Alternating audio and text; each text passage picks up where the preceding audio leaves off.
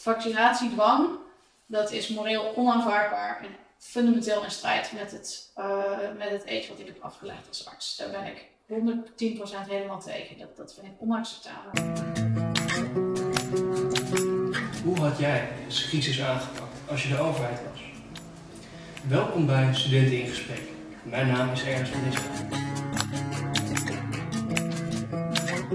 Vandaag heb ik de gast Jona Boog, internist in de opleiding en initiatiefsneester van de vierde golf. Fijn dat je bij ons wilt aanschuiven, Jona. Leuk je te zijn. Ja, het lijkt me leuk eigenlijk om eerst even te beginnen met jouw werk als interniste tijdens het begin van de pandemie. Hoe heb je dat uh, zelf ervaren? Ja, ik ben uh, dus in, in opleiding tot internist. Ik ben arts uh, in een ziekenhuis in Nijmegen en ik stond met name op de spoedeisende hulp en op de verpleegafdelingen vroeg, vroeg in de pandemie toen mijn ziekenhuis echt even overspoeld raakte door, met patiënten met een nieuwe ziekte waarvan we eigenlijk ook nog niet zo goed uh, wisten hoe we het moesten behandelen. En we moesten heel snel schakelen om en te zorgen dat we de capaciteit konden opschalen om al die patiënten bij te kunnen en ook snel nadenken van goh, uh, wat, wat is de beste behandeling voor deze ziekte. En ja, dat was destijds een heel intensieve periode, een heel intensief proces. Denk je dat, het, dat de huidige IC-zorg en ook de ziekenhuiszorg wel vooruit is gegaan door deze pandemie? Dus de zorg voor, voor COVID uh, specifiek is zeker heel erg anders vandaag dan, uh, dan, dan het eerder was. Uh, zeker in het begin wisten hadden we heel weinig mogelijkheden. Wisten we ook nog heel slecht hoe, of ja, wisten we ook nog heel weinig over hoe we het het beste konden behandelen. En dat is vandaag echt niet meer zo. We hebben nu heel veel, ja, we hebben nu behandelprotocollen die wel nog steeds veranderen, maar die een stuk beter zijn dan we helemaal aan het begin hadden. Merk je dan niet dat er een beetje ook problematische dingen in die protocollen zitten, dat er eigenlijk ook heel veel fout in wordt gemaakt. Bijvoorbeeld dat ze nu mensen al meteen aan beademing zetten, moment dat er ook maar iets wil uh, dat ze een te lage saturatie hebben bijvoorbeeld, of dat ze zeggen dat we willen het te snel doen, te preventief doen. Zitten er, gaan die protocollen juist niet een beetje in tegen het feit, iedereen moet individu bezorgd worden en niet allemaal tegelijk? Ja, dat, dat is. Uh dat is in de context van corona inderdaad heel interessant. Uh, als ik zeg protocollen, dan is dat inderdaad misschien wat, wat rigide. Dan zou je weer kunnen zeggen behandelmogelijkheden. Uh, we weten van corona dat inderdaad een aantal verschillende, of dat, dat, ja, dat het op verschillende belopen kan hebben, waarbij de meeste mensen zeg maar krijgen klachten en dan na een week gaat, gaat het beter met ze. En we zien dat een klein deel van de mensen verslechteren. En in dat deel van die mensen dit verslechteren, wat je aankijkt, is heel interessant, is het heel lastig om te voorspellen inderdaad. Dat weten we nog niet zo heel goed van wie nou uiteindelijk wel of niet aan de beademing komt. Uh, er zijn heel veel onderzoeken die daar nog naar lopen en dingen die we, nog moeten, die, die we daar nog aan het zoeken zijn. En dan zijn we, uh, een van de dingen die we heel erg moesten leren is inderdaad, wat is nou het moment dat iemand wel of niet aan de beademing uh, moet. En hoe ver kunnen wachten. En dat is iets waar we ook wel beter zijn geworden nu in het inschatten per individu. Uh, hoe we dat, ja, wanneer, wanneer, als dat moet en, en hoe dat dan moet op dat moment. En want we horen eigenlijk heel veel dat het virus enigszins endemisch begint te worden, maar wat, wat is dat precies endemisch? Dat is grappig, we hadden toevallig de afgelopen dagen met een aantal collega's discussies over wat betekent het woord endemisch nou precies? Zo, zoals ik het zelf altijd begreep of had gedefinieerd, maar er is dus geen harde epidemiologische definitie, maar het idee is, maar hebt er zijn virussen die we hebben. Een pandemie is echt op het moment dat één virus uit één plek over de hele wereld gaat verspreiden. Het gaat vaak dan in dat geval om een nieuw virus of een nieuw type van een virus. En op een gegeven moment, ik definieer in ieder geval endemisch altijd op het moment dat nou, een virus, dat, dat is er, dat is in dit land. Uh, en dat blijft periodiek besmettingen veroorzaken in het land. Als het komt op, het verdwijnt weer, het komt op, het verdwijnt weer. Eigenlijk een beetje zoals we nu aan het zien zijn met corona. Waarbij we weten dat er eigenlijk een soort corona-seizoen is die wel heel erg lang is. Ja, maar dat dus nooit van. Dat is denk ik e-, eerder de belangrijkere manier wat ik vind om deze discussie in te steken. Is, ik denk dat we de situatie hebben bereikt dat iedereen ook wel, kan, ook wel inziet dat dit virus in ieder geval eigenlijk nog jaren bij ons gaat blijven in een bepaalde mate. Dus dat, dat het niet is van dit kwam en het ging weer weg. Dus zit er ergens iets van een bepaalde logica dat sommige virussen dus steeds weer, ten sommige vragen, elk virus komt door de gehele geschiedenis van de mens wel weer een aantal keer terug, maar dan verandert. Want we worden dan, sommige virussen worden dan weer sterker, en andere zijn dan weer zwakker, en dan weer sterker en weer zwakker.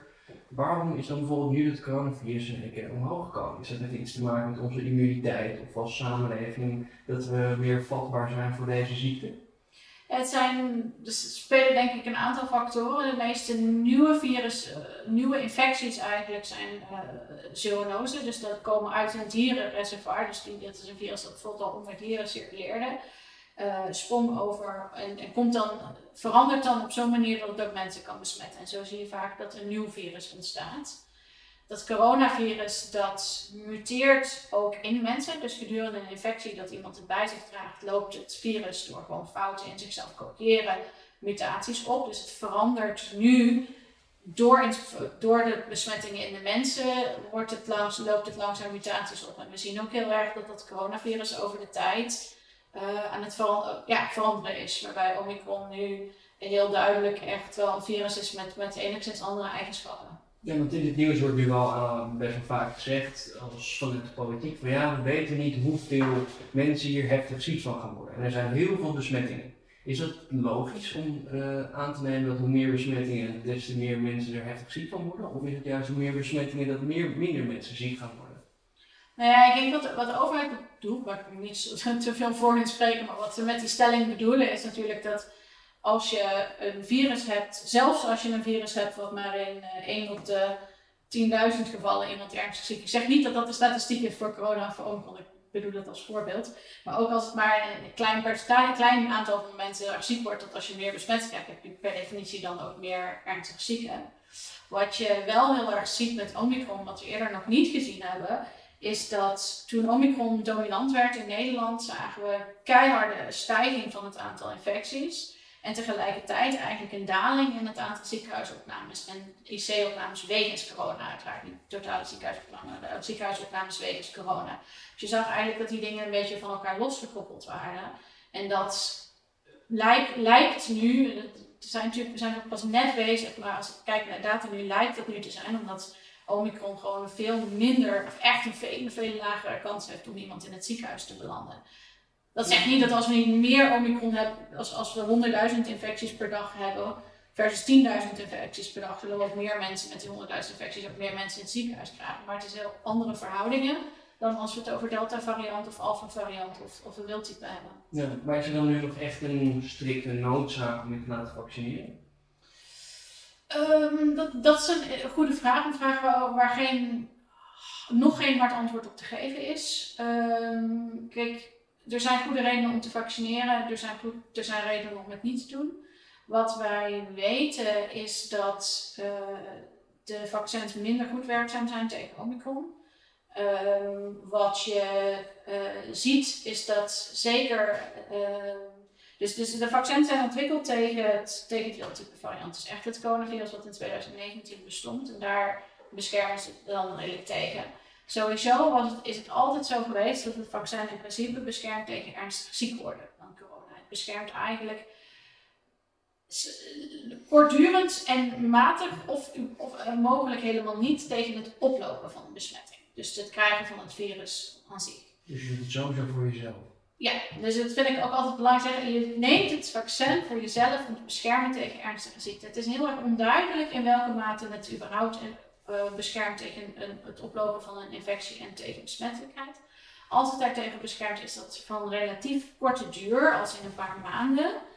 Um, en is het vele malen, terwijl de effectiviteit, dus het effect tegen ziekte, die is sterk, die, die is goed. Dus dat is de, de belangrijkste reden om het vaccin te nemen, zou zijn om jezelf te beschermen tegen ernstig ziek worden met corona. Dat is een goede reden om het te nemen.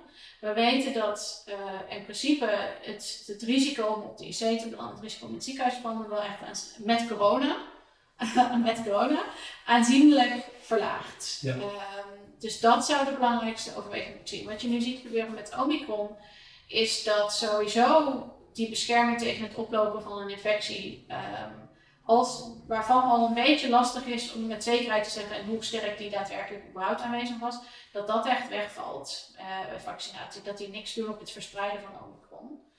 Uh, het idee is nu dat met de booster dat we heel kortdurend dat dat wat effectiviteit heeft tegen Omicron, omdat je gewoon zoveel antistoffen hebt eventjes. Dat, dat alles blokkeert. Maar dat is inderdaad op zijn best tijd Ehm, wat niet helemaal duidelijk is, is of vaccinatie ook beschermt tegen de kans om op de IC of in het ziekenhuis te belanden met Omicron. En ik heb daar, ehm, daar dat nog niet helemaal duidelijk of dat zo is. Maar de kans natuurlijk om in het ziekenhuis met de IC te belanden met Omicron is sowieso al veel lager voor Delta dan met Delta variant. Dus het is iets lastiger om in te schatten of vaccinatie daar nu een bijdrage aan heeft. Uh, of aangeeft. Dus het is een lange omslachtige manier om te zeggen van uh, het, is het is wel mogelijk dat het nog zinvol is, ook met Omicron, om je te laten vaccineren om te voorkomen dat je op de IC in het ziekenhuis komt, maar we weten het niet helemaal zeker. En, uh, maar het, dat is het doel, moet de doelstelling van vaccineren zijn, niet, niet het onderdrukken van het verspreiden van Omicron. Maar dan blijf je uiteindelijk toch gewoon blikken, want op het moment dat je het globaal bekijkt, kunnen we nooit iedereen tegelijk een vaccin geven. Dat is theoretisch mogelijk, praktisch gezien niet. Dus dan komen er automatisch altijd weer nieuwe varianten. Dus op een gegeven moment dan uh, moet iets van tien vaccinaties hebben gehad. Ja. Totdat iedereen op hetzelfde moment een keer, precies op hetzelfde moment, binnen dezelfde maanden, weken, ik veel welke hoeveel dagen, en een bepaalde tijd van dat we allemaal gevaccineerd zijn.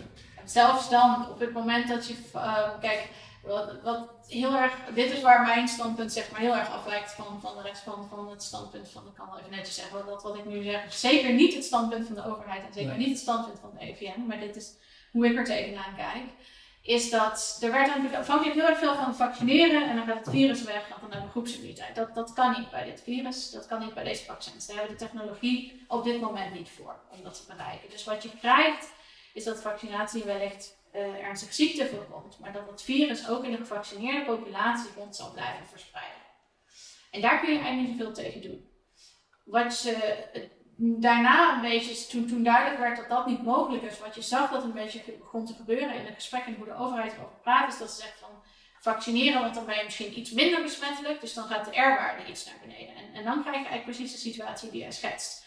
Waarbij je inderdaad telkens voortdurend even die R-waarde misschien het is, sowieso een twijfel, maar misschien een beetje kunt onderdrukken.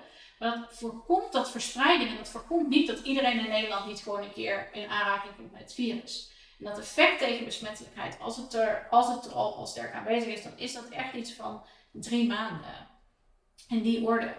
Dus dan heb je het inderdaad over continu mensen blijven vaccineren om die R-waarde maar te verlagen. En dan vraag ik mij wel op een termijn af, als je dat je doelstelling is, hoe hoog de, baat, hoe hoog de, kosten, hoe de kostenbatenanalyse daarvan uitspeelt. Terwijl als je vaccins zou inzetten om gewoon kwetsbaren tegen ziekte te beschermen. Maar wat was dan voor jou een tactiek geweest als jij dan de overheid was geweest? Dat je dan meer echt op de natuurlijke immuniteit ingezet of wel ook op vaccins? Want zover ik weet ben je best fan van vaccins overal enorme fan van vaccins. nee, ik, ik, ben een enorme fan van vaccins. Ik kom ook uit een vaccinachtergrond. Um, ik, uh, wat ik. Kijk, het is makkelijk om terugkijken. Dus dat vind ik ook niet eerlijk. Dus dan zal ik. Doe ik, denk ik, terug aan wat ik gedaan zou hebben destijds. Ik denk wel. Dat, stop in de sluier van ja. De sluier van onwetendheid. Wat ik wel echt, echt wel is, is dat die, dat die discussie, die manier van discussie van, van als iedereen neemt het vaccin zodat we terug naar normaal kunnen, die discussie had dat had nooit zo gezegd moeten worden. Want daar was echt wel draad aan, ook aan direct na toen die vaccins eruit kwamen, toen die goedgekeurd waren, was het echt wel al duidelijk dat dat niet haalbaar zou zijn. Dus die, op die manier zou het niet gecommuniceerd hebben, want wat daar eigenlijk gebeurd is, is dat er enorme valse verwachtingen neergelegd zijn. En nu heb je ook allemaal mensen die zeggen, ja, zo en ik dacht vaccineren en, en, het, is over.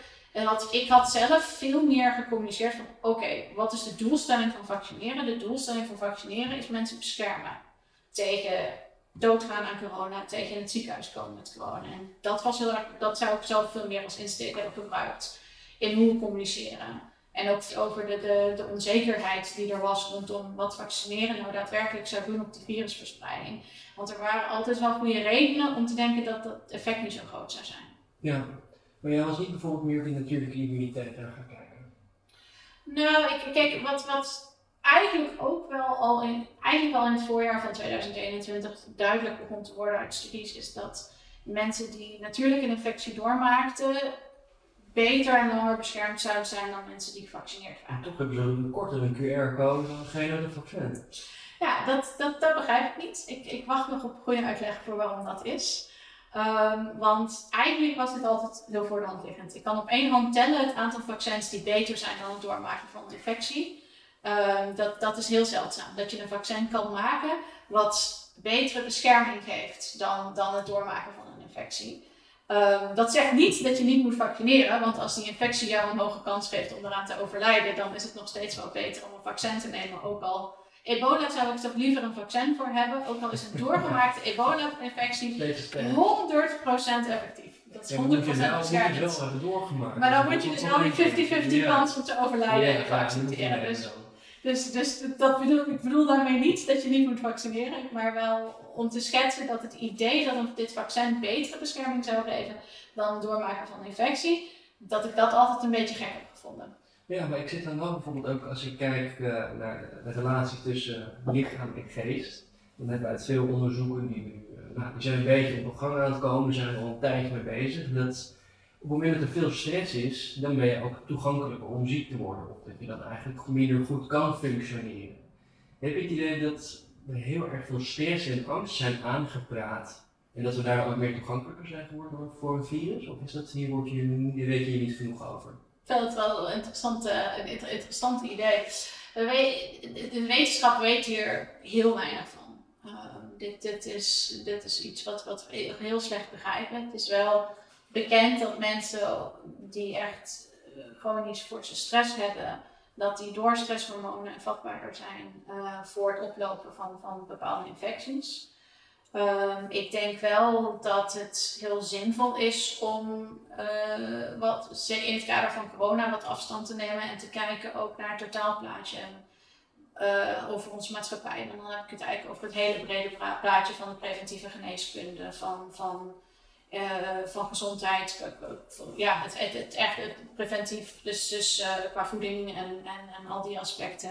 Specifiek over stress en of dat ons als populatie vatbaarder eh, maakt, weet ik eigenlijk niet. Maar het is wel interessant eh, om daar een zouden keer dat over te praten. De media zouden een grote rol in kunnen hebben gespeeld. Dat constant mensen bang maken of op de feiten drukken dat er een ziekte is waarvan we nog niet veel weten. Waardoor we constant in die angst zitten naar buiten gaan, een mondkapje omdoen, dat we eigenlijk bang zijn met anderen te spreken. Dat dan bijvoorbeeld die immuniteit dan weer ook gaat afnemen, zowel door de emoties als door het niet hebben van lichamelijk contact en in contact komen met veel bacteriën. Ik vind dat laatste, dat is inderdaad wat makkelijker om vanuit een medisch, medisch eh, perspectief over te praten. Ik vind dat wel interessant, want ik denk dat wat je, eh, maar dit is iets waar weinig over gesproken wordt, maar wat, wat ik wel soms voorzichtig probeer aan te kaarten in, in groepen, dat het wel zo is dat we een bepaalde populatie weerstand hebben tegen bacteriën en virussen, omdat we ermee in contact komen, dus als populatie. Ehm, je ziet ook heel erg dat door dat jaar lock, echte lockdown, toen mensen zich nog goed aan de maatregelen hielden, Ja, ja. dat ehm, we in die tijd ook in het ziekenhuis veel minder andere virussen zagen. En dat toen die maatregelen eraf waren, dat we ineens weer andere virussen forser terug zouden zagen zien komen. En we waren heel bang dat er ook een heel erg heftig griepseizoen zou komen. Want Ja, we hebben natuurlijk afweer tegen die griep, omdat we daar continu mee in aanraking komen. En ehm, het risico is, om het lang verhaal kort te maken, ik denk dat ik het met je eens ben dat als wij als soort, als mensheid, te veel inzetten op, op het voorkomen van alle infecties, het niet in aanraking komen met enige bacteriën of virussen of dingen, dat dat uiteindelijk averechts effect zal hebben. Omdat, je daar, omdat het toch, toch een bepaalde contact en een bepaald ziek zijn gewoon nodig is om, om populatieweerstand te houden. Dat zegt niet dat we niet alles moeten doen om kwetsbare mensen te beschermen tegen, tegen virussen natuurlijk. Ja. Dat, dat zijn twee dingen die ik wel redelijk van elkaar los kan koppelen. Maar ja, dan nog een keer, als jij de overheid was, bijvoorbeeld, als je, stel je dat nu dan het uh, hoofd van het OMT geweest, had je dan alleen van de medische kant gekeken of heb je het veel breder getrokken? Want het is nu allemaal het één argument. Oh ja, nee, ik had nooit een OMT opgesteld met alleen maar virologische en medische Ja. Nee, absoluut niet. Juist niet. Dit, dit, kijk, in die eerste weken, toen, toen wij in het ziekenhuis overspoeld werden door patiënten, ja, toen was het, ging het er vooral over van, oké, virus, hoe werkt het virus, hoe moeten we het behandelen, wat, wat moeten we doen? En, en helemaal in dat begin, toen was het vooral van, oké, we weten eigenlijk niet goed waar we tegenaan kijken. We, we, we moeten nu even op de rem, zodat we de tijd hebben om, om gewoon puur uit te werken hoe dit virus werkt en, en wat het is.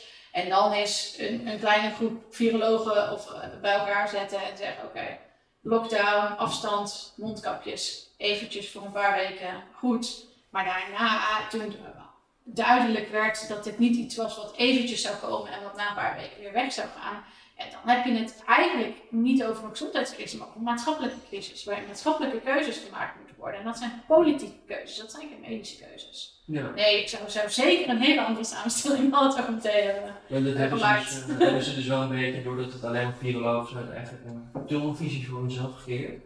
Ja, kijk, het, van hoe ik het begrepen heb, maar hier spreek ik buiten mijn comfortzone, dus het zo, maar uh, wat ik begrepen heb, is dat het OMT werkt doordat ze een aantal vragen voorgelegd krijgen. Je moet je voorstellen dat als, het, als jij het OMT bent en je krijgt de vraag voorgelegd, hoe kunnen we de R-waarde met 50% naar beneden brengen? Ja, dan geef je een antwoord, uh, deze vijf maatregelen kunnen die R-waarde naar beneden brengen. Maar of dat de juiste keuze is voor Nederland, dat is, dat is geen wetenschappelijke kwestie. Dat is een maatschappelijke kwestie. Dat is een, uh, dat, dat, daar moeten belangen afgewogen worden. En alleen maar politici en, en breder uh, beeld, uh, met desnoods filosofen, sociologen, mensen erbij, economen erbij, die kunnen belangen van verschillende op die manier afwegen. Dat, dat kan een wetenschappelijk model, een virologisch model, die, die kan geen waarde afwegen op die manier. Dat, dat is het helemaal niet voor, voor gemaakt. Ja, dus eigenlijk de wetenschap is een beetje misbruikt in dit opzicht. Dat het wat, wat is eigenlijk de functie van de wetenschap? Is het wel om een doel te dienen of is het om gewoon vrij uit op een kinderlijke manier gewoon te onderzoeken wat wij leuk vinden als wetenschappers? Nou ja, ik van, origine die tweede soort wetenschapper. Ik speel graag met celletjes in een lab en daar word ik helemaal enthousiast van om erachter te komen hoe de wereld werkt. Maar mijn experimenten in het lab moeten niet de politieke zaken in Nederland per se beïnvloeden. Ik, de wetenschap, ik kan, sowieso heeft de wetenschap als probleem dat het niet per se keihard eenduidige antwoorden geeft, zoals mensen zeggen. Wat je doet in de wetenschap is je voert experimenten uit en die geven jou data over de, een klein, smal onderdeel. En dan voer je nog een experiment en die geeft je een beetje data over iets anders enzovoort. En hoe je die verschillende data aan elkaar praat, dat is eigenlijk al gelijk een breder verhaal voor nodig. En daar zit vaak, zijn vaak meerdere versies voor te bedenken. En dan nog kan de wetenschap je wellicht wel vertellen wat waar is en wat niet waar is. Maar het kan je niet nooit vertellen wat belangrijk is. Dus een, een, een model kan je vertellen dat gegeven bepaalde aannames, en dan moet je eerst maar eens kijken of die aannames kloppen. Uh, als je dit doet, dan gaat je virusverspreiding zo ver naar beneden. Maar of dat uh, een moreel juiste keuze is en of dat de, waard de beste keuze is voor de samenleving, dat is niet een, vraag waar de wetenschap je ooit antwoord op zou kunnen geven. Maar kan, de wetenschap echt zeggen dat iets waar is? Voor zover ik weet, eigenlijk als we nu zien dat deze theorie hier nu zien we als waar. En al het vorige, vroegere was toen die tijd ook waar. Dat betekent dat al het vroegere dus nu niet meer waar is. Hetgene wat er nu is, dus ook binnenkort ook niet meer waar is. Ja. Nee, klopt. Als ik zeg wat waar is en wat niet waar is, dan is dat eigenlijk, heb ik het over die losse observaties. Dus ik doe een uh, bijvoorbeeld, ik doe een experiment waarbij ik tien mensen een vaccin geef en dan meet ik of ze antistoffen maken. Uh, dan is de totale beperk, de totale informatie die ik eigenlijk uit het experiment haal. Dit vaccin zorgt ervoor dat 9 van de 10 van die 10 mensen antistoffen hebben gemaakt tegen corona. Of dat dan vervolgens betekent dat die mensen beschermd zijn. Dat weet je niet. Dan moet je een nieuw experiment doen waardoor je of mensen vaccineert en dan kijkt of ze beschermd zijn tegen corona. Of waar je kijkt of er een relatie is tussen het hebben van antistoffen en het beschermd zijn. Maar al dit kan jou nooit vertellen of het een goed idee is om mensen gedwongen te vaccineren. Ja. Dus dat is een beetje het onderzoek wat, wat ik bedoel met wat waar is. Um, je kunt, dat, dat zijn hele beperkte observaties en die connect je aan elkaar met, door een bepaald verhaal te vertellen. Uh, maar dat, en dat is een theorie of een model. En daar, ja, dat kan vaak ook op verschillende manieren geïnterpreteerd worden, afhankelijk van wat je aannames zijn. Ja, want het is nog enigszins tegenstrijdig op het moment dat een, um, ze zeggen heel erg binnen de politiek, nou jongens, eh, de, zorg loopt over, meer IC-bedden nodig. En toch, het kabinet elke keer nee, nee, nee. En dan Gommer zegt ook weer nee, nee, we moeten geen uh, heel veel IC-bedjes hebben. Want op het moment dat die dan leeglopen, dan zit je met heel veel IC-bedjes die leeg staan ergens heeft hij dan op het moment dat het nu dan in één keer de olie komt van minder mensen op het IC, maar heeft toch gelijk gehad. Is dat een, uh, per ongeluk gegaan of is het dan, had hij dat dan wel al door? Uh, kijk, er, spelen natuurlijk een paar verschillende dingen. Uh, wat we weten sowieso van onze zorgcapaciteit. De zorgcapaciteit is niet stabiel gedurende het jaar. of je, zorgcapaciteit is stabiel gedurende het jaar, de zorgbehoefte is niet stabiel gedurende het jaar. Je hebt eigenlijk de electieve zorg, dat zijn mensen die een arm breken, een been breken, geopereerd willen worden. Of dat zijn mensen die bijvoorbeeld een knieoperatie nodig hebben, mensen die een hartoperatie nodig hebben. Die zorg gaat eigenlijk continu door. Je hebt de uh, spoedzorg, dus dat zijn eigenlijk nu je gebroken benen en je hartinfarcten en zo. Mensen die met spoedzorg nodig hebben, maar voor ziektes die niet verschillen gedurende het jaar. Nou, gebroken benen komen meer voor in het wintersportseizoen en meer in de zomer als mensen leuke dingen gaan doen. Maar je hebt ook de virussen die, die vooral echt in de winter opkomen en dus inderdaad met het soort pandemische, pan, pandemieperiodes uh, op, ja, binnenkomen, waarbij je voor de, de Mexicaanse griep had, wat uiteindelijk heel erg mee bleek te vallen. Maar het probleem van onze capaciteit is dat wij de capaciteit stellen eigenlijk op de minst drukke periodes. Omdat we niet willen dat die IC-bedden leeg staan.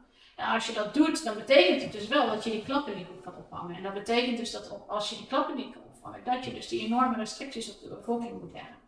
En eigenlijk moeten we daar een keer een goed gesprek over hebben. Van ja, hoe, wat willen, hoe willen we dat die zorg eruit ziet? En een alternatief kan natuurlijk zijn dat je een dat je zorg maakt die opschaalbaar en afschaalbaar is afhankelijk van het seizoen. Dus dat je bijvoorbeeld iets meer artsen hebt, maar dat je in de zomer naast hun, hun artsentaken ook bijvoorbeeld onderzoekstaken doen of, of, andere dingen doen. Dat je bedden hebt die je open en dicht ja, kan sluiten en openmaken. Dus dat je daar een soort systeem om die seizoenen op te vangen. Want anders zit je aan inderdaad, waar ik bang voor ben, is dat je dan elke winter lockdowns gaat krijgen. En ja, ik persoonlijk vind dat niet helemaal de kant van onze maatschappij op gaan. Ja. Maar met moeten we dan het gesprek gaan voeren? Want eigenlijk is het dus de, overheid die stelt bepaalde plannen en die zegt, we doen niet zoveel aan de zorg. Nou, de zorg wil graag praten met iemand, want het moet veranderd worden. Maar om die zorg in stand te houden, wordt vanuit de overheid de bevolking beperkt. Dan zou je zeggen, is het met de overheid dit gesprek of moeten we de overheid overslaan en met de mensen, de bevolking en de zorg samen gaan praten? Waar zie daar, daar de oplossing? Nou, ik zie vooral een enorm belang in het betrekken van de bevolking hierin. Um, als we terugkijken, dan, denk, dan, dan hebben we eigenlijk al vele maanden, veel, veel langer, al, al, al 15, 20 jaar misschien wel al, een probleem in de gezondheidszorg. En dat is dat steeds meer mogelijk is. We steeds ouder kunnen worden. We steeds meer dure behandelopties hebben. We steeds meer kunnen op de IC. Uh, we steeds ouder worden en dus ook op oudere leeftijd nog naar de IC uh, willen. En dat is prachtig, dat is geweldig. Dat, dat, is, dat, is, dat is een, een heel mooi ideaal. Maar het houdt, daar komt dus ook steeds hogere kosten aan.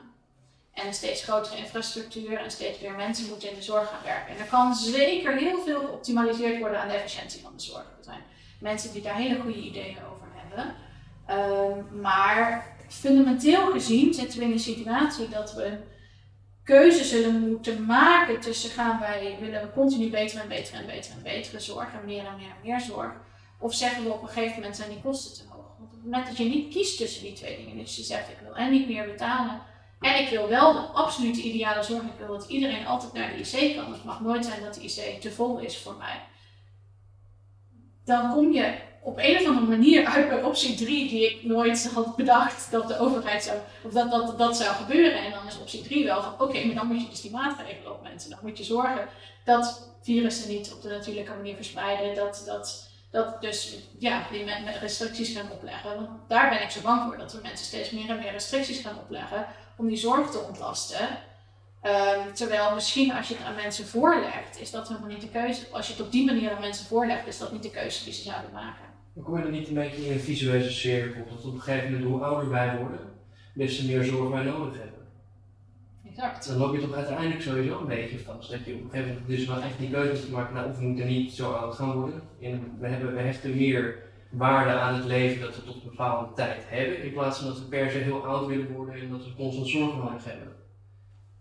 Dat, de overheid is daar toch niet de persoon die dat moet gaan regelen voor ons? Nee, exact. Het is een gesprek wat eigenlijk op een veel fundamenteler niveau moet, gevoerd moet worden.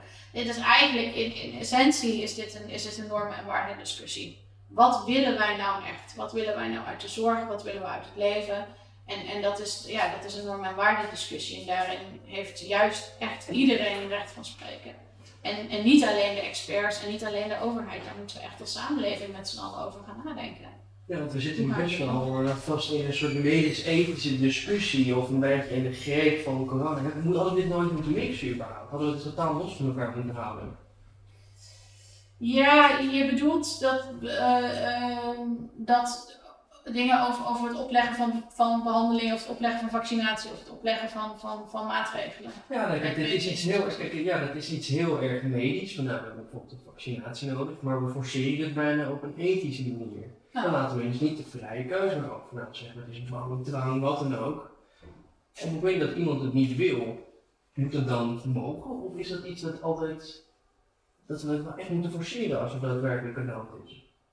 Daar wel een heel, heel uitgesproken mening over. Dat is dat vaccinatiedwang, dat is moreel onaanvaardbaar en fundamenteel in strijd met het, uh, met het eet wat ik heb afgelegd als arts. Daar ben ik 110% helemaal tegen. Dat, dat vind ik onacceptabel. Ik vind ook het opleggen van maatregelen aan ongevaccineerden met als doel om ze uh, onder druk te zetten om zich te laten vaccineren. Dat vind ik ook dwang en dat vind ik ook helemaal fout. Over het mengen van die discussies. Enerzijds vind ik eigenlijk dat je het inderdaad, dat, dat je moet, dat, ja, wat ik net zei, van moreel is het gewoon onacceptabel, full stop. Dat, dat vind ik eigenlijk genoeg. Het maakt niet uit over hoe medisch wel of niet effectief het is. Het is gewoon niet oké om iemands lichamelijke integriteit op die manier te schenden. Ehm, maar uh, wat ook lastig is, is dat wat ik heel erg snel heb zien gebeuren in het begin van de vaccinatiecampagne, is dat de vraag is het medisch zinvol om mensen gedwongen te vaccineren, die is eigenlijk een beetje overgeslagen. Eigenlijk, dus, dus eigenlijk heb ik, keer ik mijn antwoord tegenstrijdig. Ik vind enerzijds dat het voldoende is dat het niet ethisch is, dus dat we eigenlijk daar de discussie mee klaar moet zijn. Maar we hebben eigenlijk overgeslagen dat het medisch ook niet zo heel zinvol is om mensen gedwongen te vaccineren. Want het doet niet zo gek veel op je virusverspreiding, zoals, zoals we natuurlijk al in het begin al heel uitgebreid hebben besproken. Um, je kunt dan zeggen, en dat is waar 2G voor bedoeld is, we, we dwingen iedereen om te vaccineren zodat ze niet meer in het ziekenhuis komen met corona. Maar dat vind ik een vrij verre zending als je realiseert dat, dat dit wel in die zin natuurlijk het doormaken van een infectie ook eh, eh, ja, uh, bescherming opbouwt. En dat ook met het ontstaan van nieuwe varianten, dat onderscheid tussen gevaccineerden en niet-gevaccineerden steeds minder belangrijk gaat worden. Dus ik, ergens vind ik ook dat we wel eens wat, wat meer aandacht mogen hebben voor dat er eigenlijk niet zoveel medisch nut is in, in die hele discussie. Ja, want zelfs voor, voor de overheid is het natuurlijk een uh, onmogelijke opgave om mensen die al gevaccineerd zijn twee keer te gaan overtuigen dat ze een derde prik nodig hebben, omdat de vorige zo goed werkte eigenlijk. Waar dan bijvoorbeeld de mensen die niet gevaccineerd zijn, die moeten overtuigd worden om alle drie vaccins te nemen, zodat het virus bestrijd wordt. Terwijl ze zien bij de mensen die gevaccineerd zijn dat het niet zo heel veel heeft gedaan. Hoe zou jij dat aanpakken? Want ik, ik, ik, vind het heel onmogelijk om dat zo op te lossen als overheid zijn. Nou ja, dat is, uh, dat is, dat een, een, een cynische benadering. Kijk, wat, wat inderdaad wel zo is, en oplossen vind ik, vind ik is misschien juist woord, maar dit is wel een beetje het gevolg van het scheppen van die irreële verwachtingen. Ja. Um, kijk, die, dat, zij hebben zo hard gepusht op dat idee, als iedereen maar gevaccineerd is, is het probleem. Ja, maar waarom eigenlijk? Ik begrijp dat ook dan helemaal niet. Ja, dat weet ik ook niet. Ik, ik, ik, maar ik heb daar toen ook stukken over geschreven van ja, dit is helemaal niet te verwachten dat dit zo zal werken met dit vaccin. Dus, dus waarom ze daar zo hard op hebben ingezet, dat begrijp ik eigenlijk ook niet zo, niet zo goed. Ja, bijvoorbeeld stel nou dat je 70% van Nederland is gevaccineerd en 30% niet. Dan hebben toch dan zouden de gevaccineerden er eigenlijk niet zo last van moeten hebben dat de ongevaccineerden niet gevaccineerd zijn. Want zij zijn dan de risicogroep en bepalen ze zelf. Want zij zouden beschermd moeten zijn. Ja, dus er zijn twee dingen inderdaad. In principe, dit vaccin beschermt zoveel beter tegen in ziekenhuis belanden dan tegen besmettelijkheid. Dat, dat je wel heel veel mensen zou moeten vaccineren om een gevaccineerde die anders in het ziekenhuis belandt. Eh, dus zeg maar heel veel mensen moet vaccineren om te voorkomen dat er eentje een besmet, iemand besmet die gevaccineerd is en die gevaccineerde dan ook nog in het ziekenhuis zou komen. Dan, dan heb je het echt, echt over enorme getallen. Um, maar dus, dus dat, dat idee van, van dat je die laatste 30%, volgens mij is het, is het hoger hoor. Volgens mij zitten we op, uh, in de mensen die in aanmerking komen voor vaccinatie op boven de 85%. Om die laatste uh, eh, 15% te vaccineren. Um, dat hoef je niet te doen om die, die, die, dat virusverspreiding te verminderen. Het enige het argument wat ik nu hoor heel vaak is dat uh, je het moet doen om de zorg te ontlasten. Omdat die 15% wel een hogere kans hebben om met corona, door, door corona in het ziekenhuis te komen. Is het nog veranderd om te zeggen op het moment dat er dus nu de zorg al ontlast wordt door het virus zelf? Ja, ik denk niet. Ik, ik denk dus nogmaals sowieso niet dat het oké was. Oké is om mensen onder druk te zetten om een vaccin te nemen om de zorg te ontlasten. Als arts kan ik daar gewoon helemaal niet achter staan. Dat is helemaal niet hoe ik kijk naar gezondheidszorg en naar het leveren van zorg aan mensen. Dus dat, dat is absoluut gewoon een, manier van denken die, die ik gewoon überhaupt heel moeilijk vind. Het is ook nog niet heel logisch, want als je nu kijkt dat het gaat om.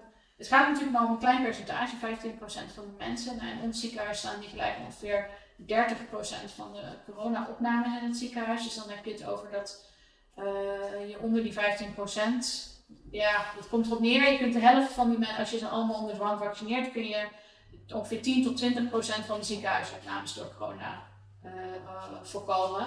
Ja, dat vind ik niet in verhouding tot het kwaad wat je doet door mensen lichamelijke integriteit te, te, af te nemen. Dus er valt een theoretisch argument te maken voor gedwongen vaccinatie, omdat je dan iets minder mensen met corona in het ziekenhuis krijgt.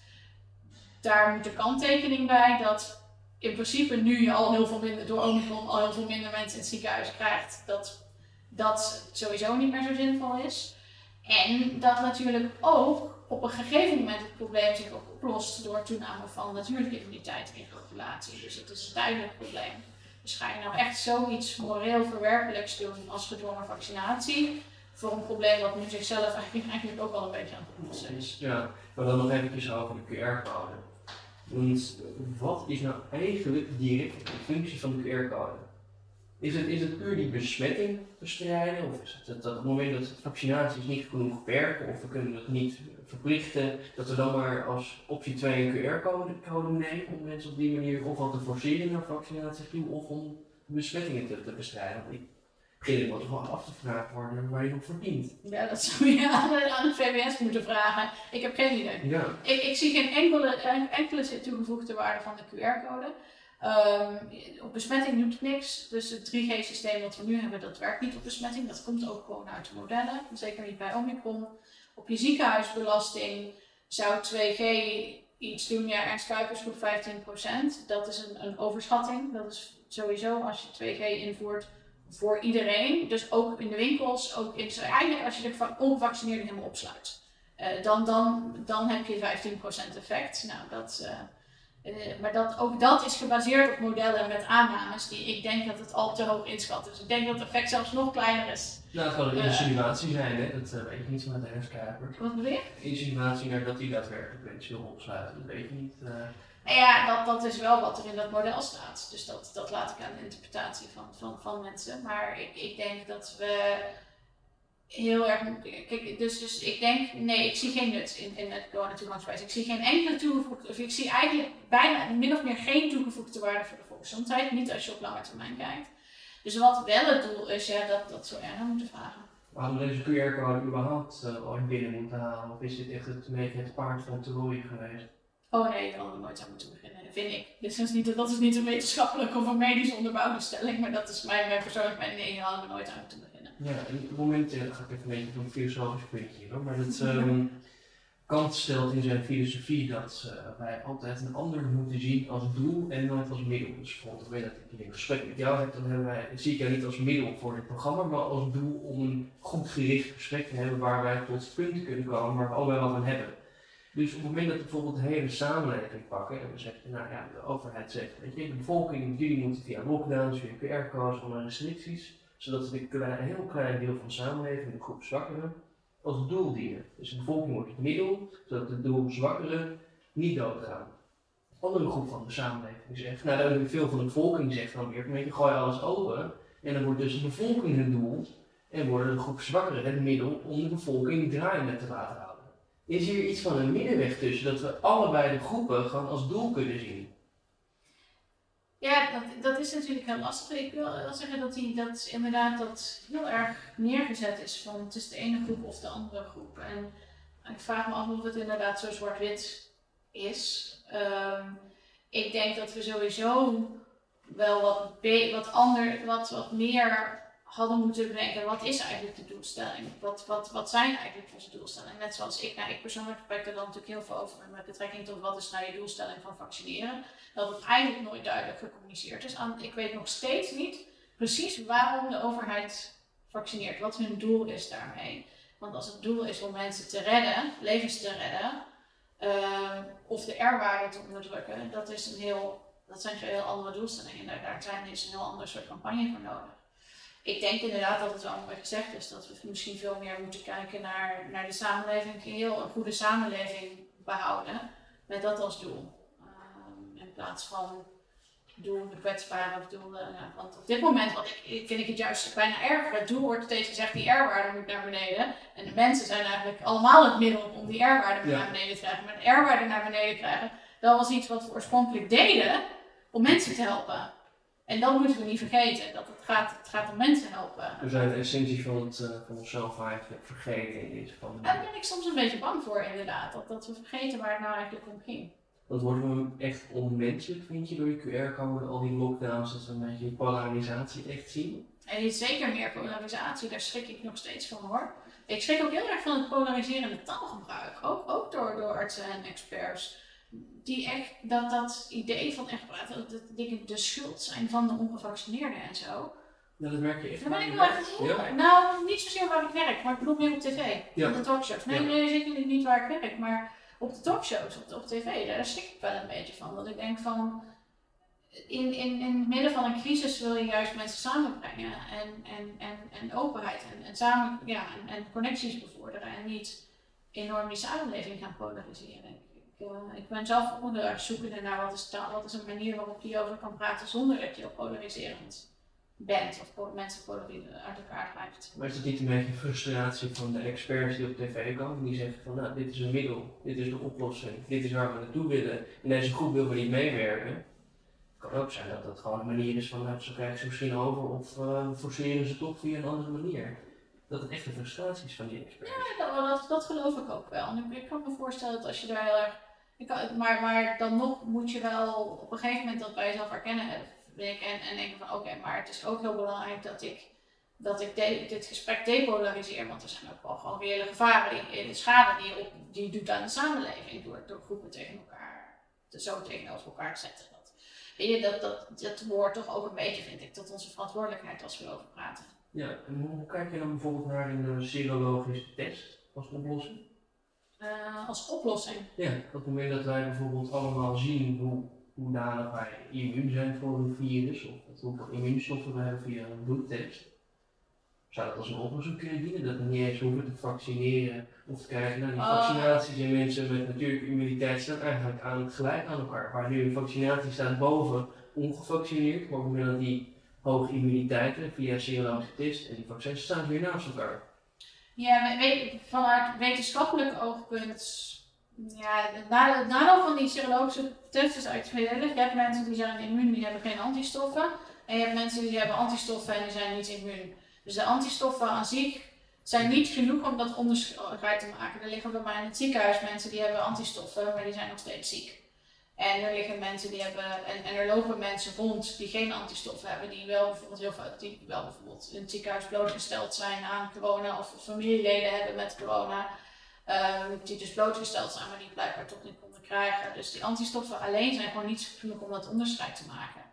Dus wetenschappelijk gezien voel ik daar niet zo heel veel voor. Ik vind wel dat er een bepaalde tegenstrijdigheid zit in hoe de overheid dit aanpakt. Want ze zeggen je kunt geen QR-code krijgen op basis van antistoffen. Maar bijvoorbeeld de boostervaccinatie en het vaccin straks wat tegen Omicron uh, geïmplementeerd gaat worden, daar hoeft de farmaceutische industrie alleen maar een onderzoek te doen om aan te tonen dat het antistoffen maakt. Dus die hoeven niet te bewijzen dat het vaccin ook werkt tegen ziekte. Die hoeven alleen maar te laten zien dat het nieuwe vaccin tegen Omicron, dat je er antistoffen van krijgt. Dus er is wel iets tegenstrijdigs in zeggen, aantonen dat je antistoffen hebt is niet genoeg om een QR-code te krijgen, maar een farmaceutisch bedrijf hoeft alleen maar aan te tonen dat een vaccin antistoffen maakt om het op de markt te kunnen brengen.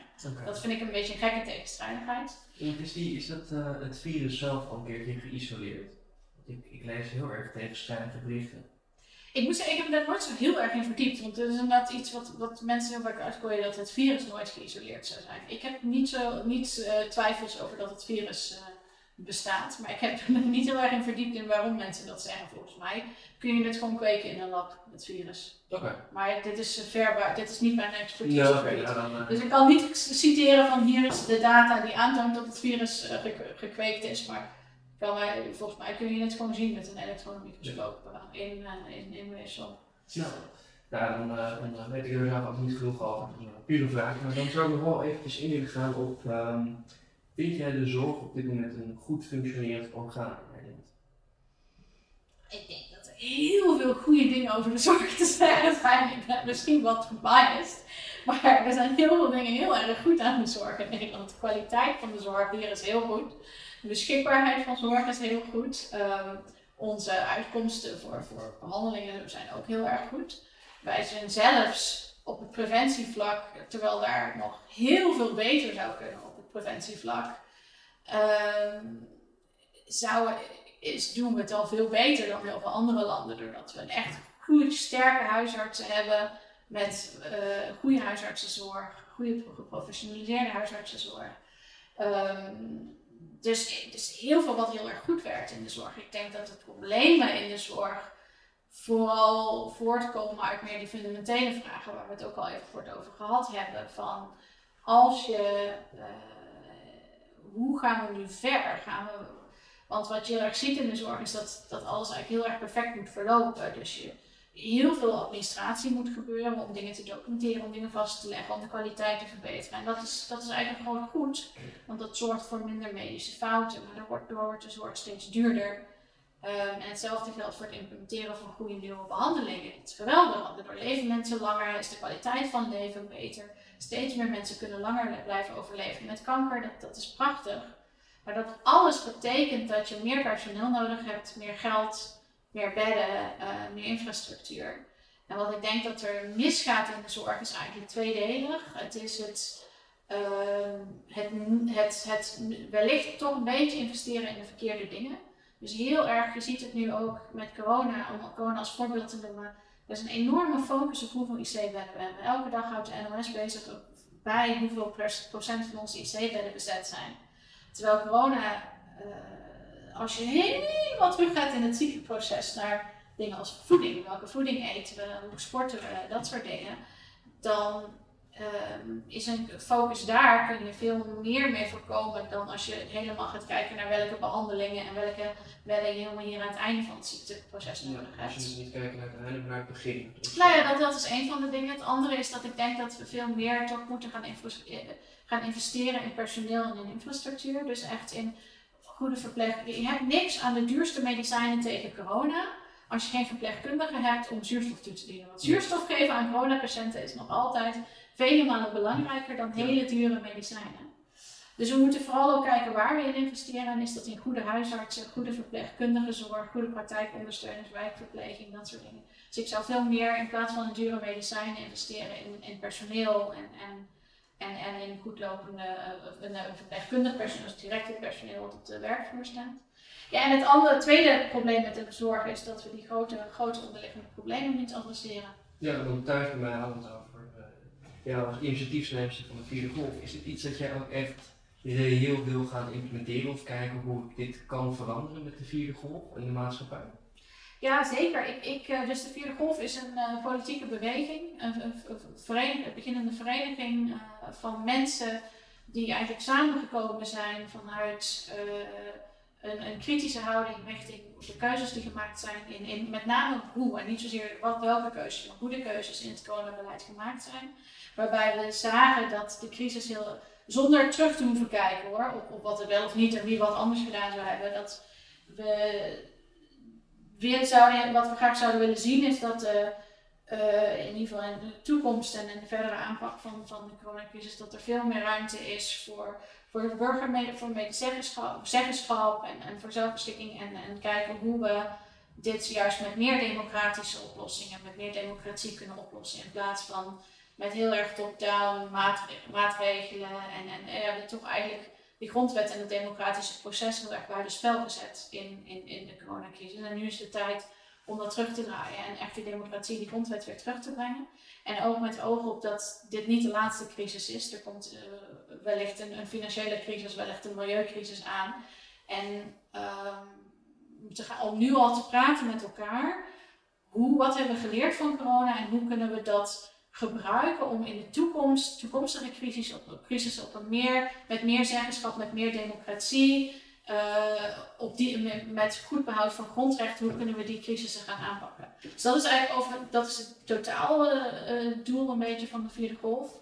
En specifiek op het gebied van zorg, wat ik graag zou willen doen, is een beetje die dingen die we al kort besproken hebben, veel explicieter uh, ja, neerleggen van wat zijn nou echt de belangrijke en de moeilijke keuzes die gemaakt moeten gaan worden in de zorg.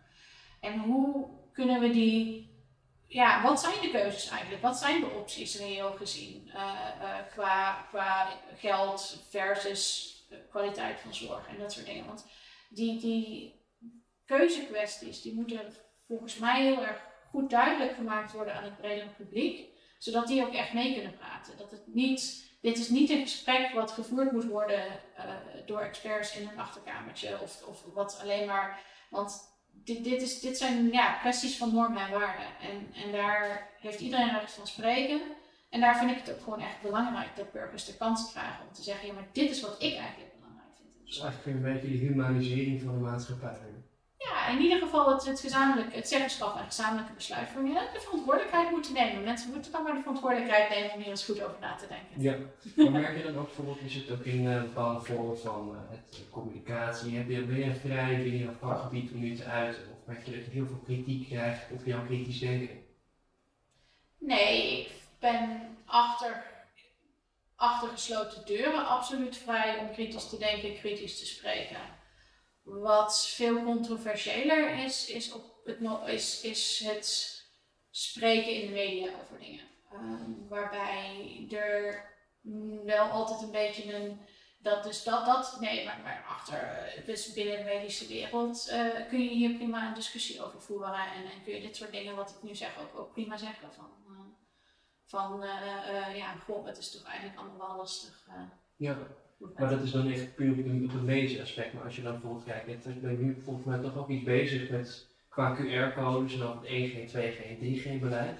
Dat je daarover na denkt bij een projectje mee aan te starten. Is het dan moeilijk om daar wel kritisch over na te denken? Of zeggen veel de medische wereld nou, daar houden wij ons niet mee bezig, het is meer ethisch? Ik denk dat dat is lastig. Ik wil niet te veel voor mijn collega's spreken, want iedereen staat daar heel erg anders in. En er is niet één medische wereld. Of dat is zeker niet onder één naam te noemen. Ik denk dat veel van mijn collega's zich veel meer bezighouden met het leveren van goede zorg. En, en niet zo met, uh, niet op dezelfde manier zoals ik de QR-code als een probleem zie. Uh, ik, maar ik kom zelf ook vaak meer uit een wat disciplinaire achtergrond. Dus ik kijk ik neem naast het medische ook wel dat maatschappelijke ik wel heel sterk mee. Um, en mijn bezwaren tegen QR-code die komen ook wel voort uit. Ja, maar het is er, speelt, is meer van belang dan alleen maar het onderdrukken van een virus. Er zijn ook maatschappelijke belangen die we mee moeten wegen. Wellicht dat dat niet bij iedereen zo, zo duidelijk speelt. Ja, maar kan je misschien uitleggen waar je nu mee bezig bent omtrent die QR-code? Ja, dus ik, ik ben nu dan terug, terug reflecterend van, van goh, waar staan we nu? Ik wil eigenlijk het liefst nu wegblijven van de discussie. Hadden we toen maar dit of dat gedaan of was het al?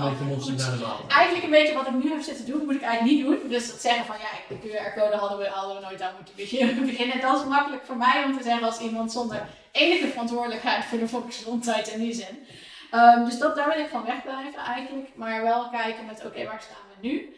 We staan nu op een uh, punt waarin, waarop nou ja, je ziet van, van oké, dit coronavirus, of het ooit weggaat, dat zal aan heel veel factoren liggen. Maar dit virus is nog de komende vijf, misschien langer, misschien eeuwig gewoon hier aanwezig in de populatie.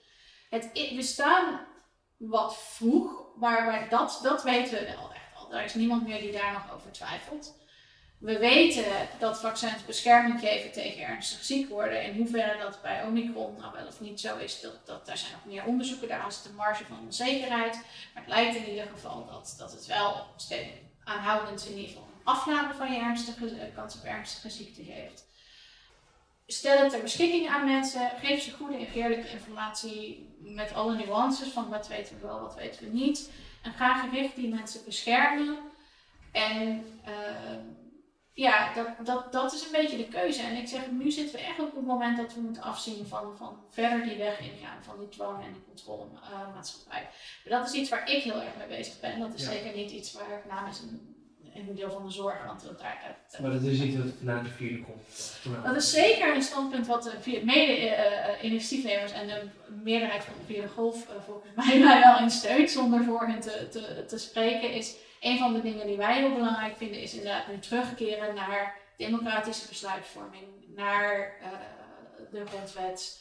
En, en, en ook bedenken hoe we onze maatschappij bestendig gaan maken, pandemiebestendig uh, gaan maken, zodat we niet bij een volgende crisis of een volgende variant wat opkomt weer die grondwet uh, weg moeten zetten. Ja, maar dan gaan we zeker de golf al in de gaten houden. En dan wil ik je ontzettend bedanken voor dit gesprek. Leuk, uh, ja, leuk je te zijn. En dan richt, ik, uh, ja, dan richt ik nog even tot de kijker. Heb je dit leuk gevonden? Ten eerste heel erg bedankt dat je hebt gekeken.